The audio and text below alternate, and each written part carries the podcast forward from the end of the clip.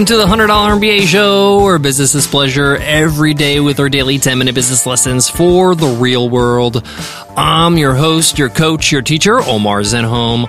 I'm also the co founder of the $100 MBA, a complete business training and community online. And in today's lesson, you will learn what to say to a customer when you failed them.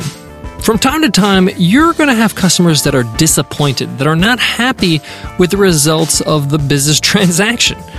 Whether it's a service or a product, whether it's your fault or not, it's irrelevant. The end result is your customer's not happy. As the leader of the business, you need to come up with the messaging, with what you should say. What is the line that your business should be saying? How should they be approaching this? Do you apologize? Do you not apologize? Do you explain yourself? What exactly do you say to them? They're not happy. This is a moment of truth for you and your business. The customer's going to remember everything about this interaction, about this moment. How you react will define you. You know, you're going to have hundreds of customers that are happy with what they have, and they're going to be pretty silent. But those who are not happy, that are disappointed, they're going to be really vocal if this is handled inappropriately. So let's get into exactly how to handle this, what to say to your customers when you failed them. Let's get into it. Let's get down to business.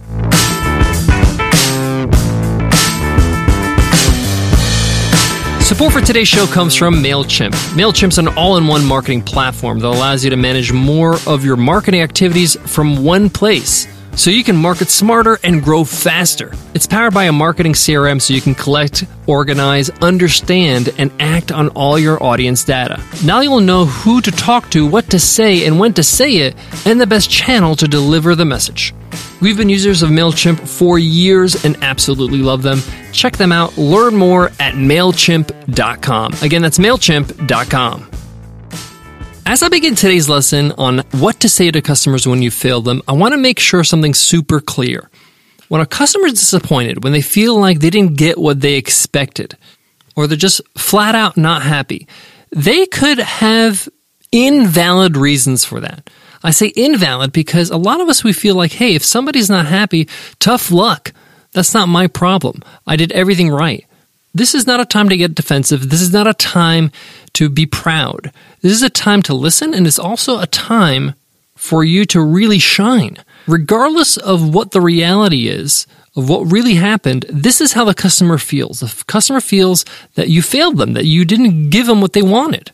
So, having some sort of compassion and empathy with that is going to go a long way.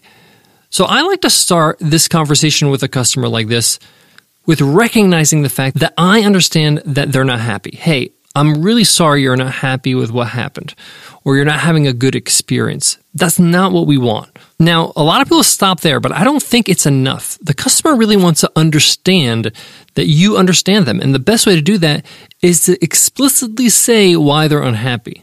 And you could just iterate, hey, I understand that this is what happened, one, two, three, four, and this is not to your expectations. This is what you were looking for. At this point, the customer's like, yes, this person is actually listening. They understand why I'm unhappy, and they're actually saying, hey, so sorry for what happened. There's nothing wrong with apologizing, even if you think you're right. Apologizing gives you higher ground. You're not apologizing because you think you did something wrong. You're apologizing because you don't want them to have a bad experience. So, starting off like that is a good way to start. Empathizing, even apologizing, as well as iterating why you believe they're unhappy or what happened, you know? What caused this to happen? Number two, make it clear that you're trying to make this right. Hey, we want to make this right for you. We're working on a solution, or here's my solution. What do you think? Would this work for you? You want to be as proactive as possible and show that you want to make them happy. You want to make this right. You want to set this right. If this is not an option, if they're beyond this point or they have canceled already or they just want to leave, totally okay and say to them, hey, we understand why you're leaving. So sorry this happened. And believe it or not, this is a golden opportunity for you.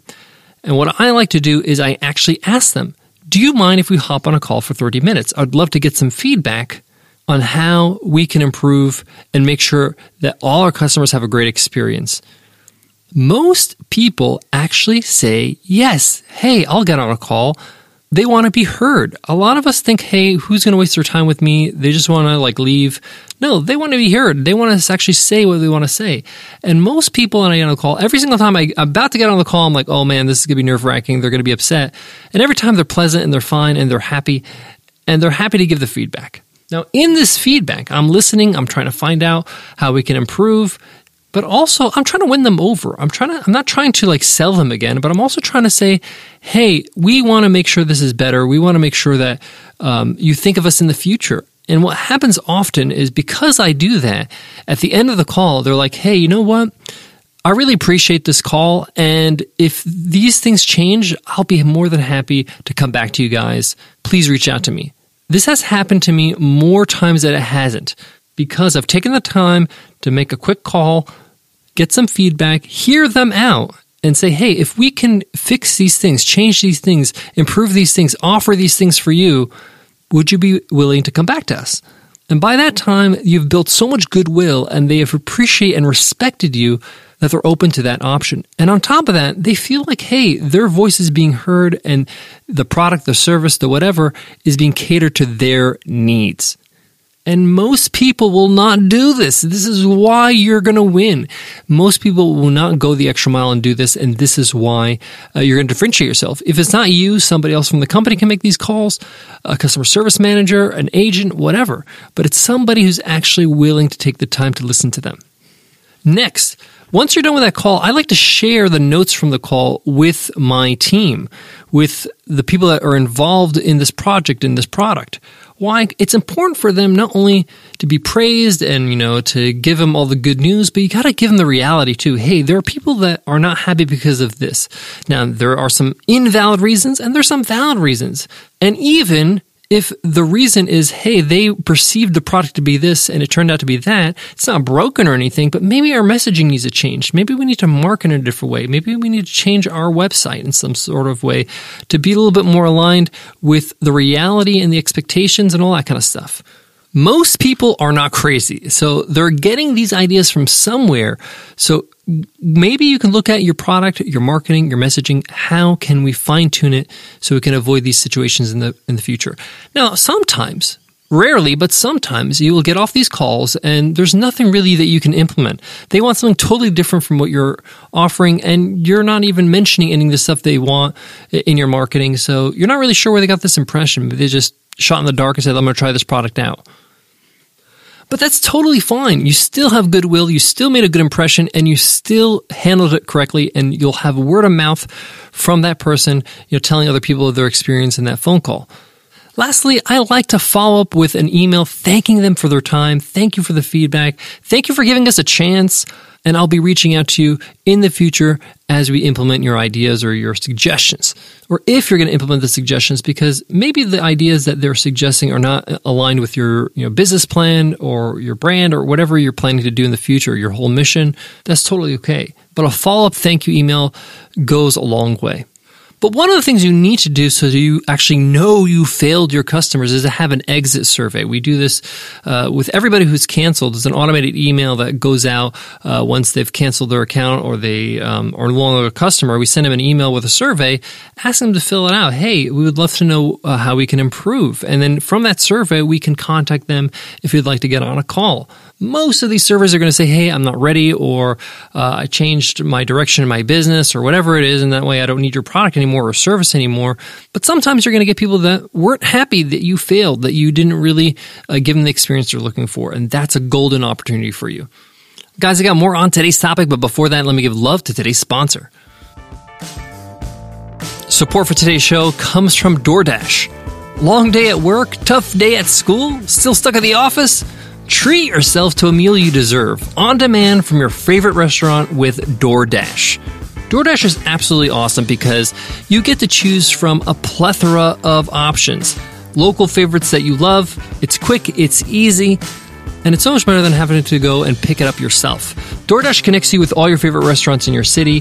When you use the DoorDash app, just choose what you want to eat, and your Dasher will bring it right to you wherever you are home, the office, a friend's house, whatever it is.